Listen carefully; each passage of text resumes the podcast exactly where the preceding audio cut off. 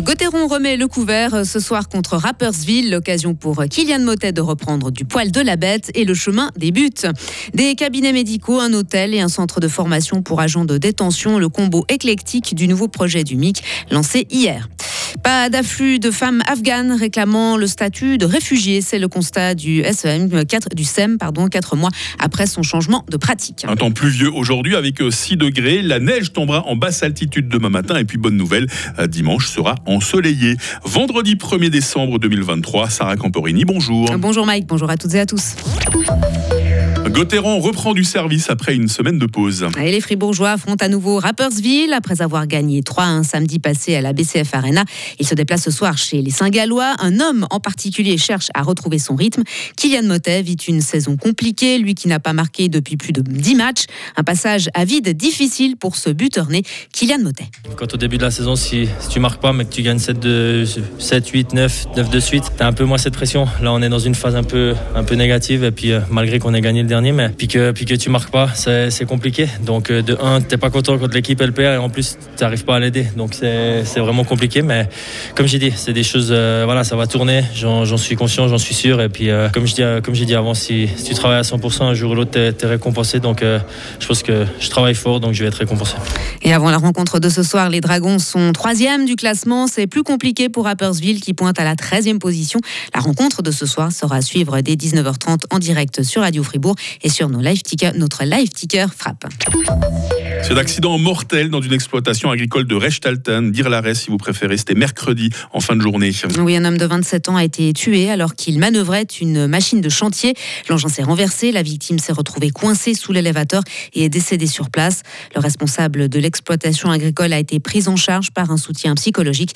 Une enquête est en cours. 16 cabinets médicaux et un hôtel 4 étoiles. Le nouveau projet du Marley Innovation Center est lancé. La première pierre a été posée hier.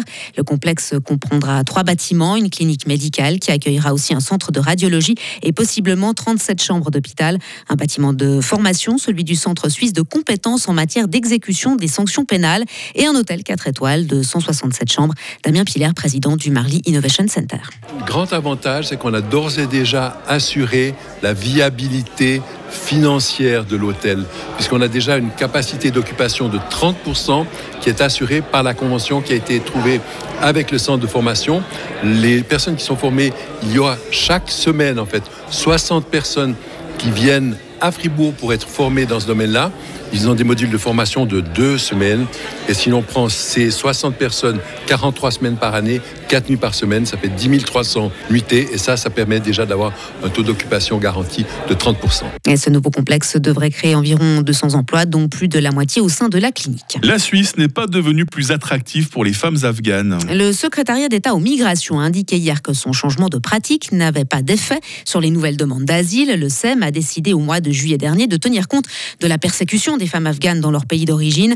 Il peut désormais leur accorder le statut de réfugié. En revanche, si elles ne viennent pas d'Afghanistan directement, elles peuvent être renvoyées. Les précisions de Claudio Martelli, euh, directeur adjoint du secrétariat d'État aux migrations. Si c'est un pays sûr, oui, on voudrait les renvoyer dans ce pays.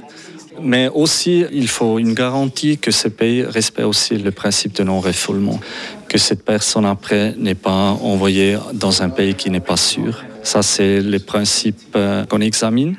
Et si c'est un pays sûr et la personne peut y rester, on voudrait renvoyer cette personne. Jusqu'à présent, ce sont surtout des femmes afghanes déjà présentes en Suisse qui ont demandé le statut de réfugié.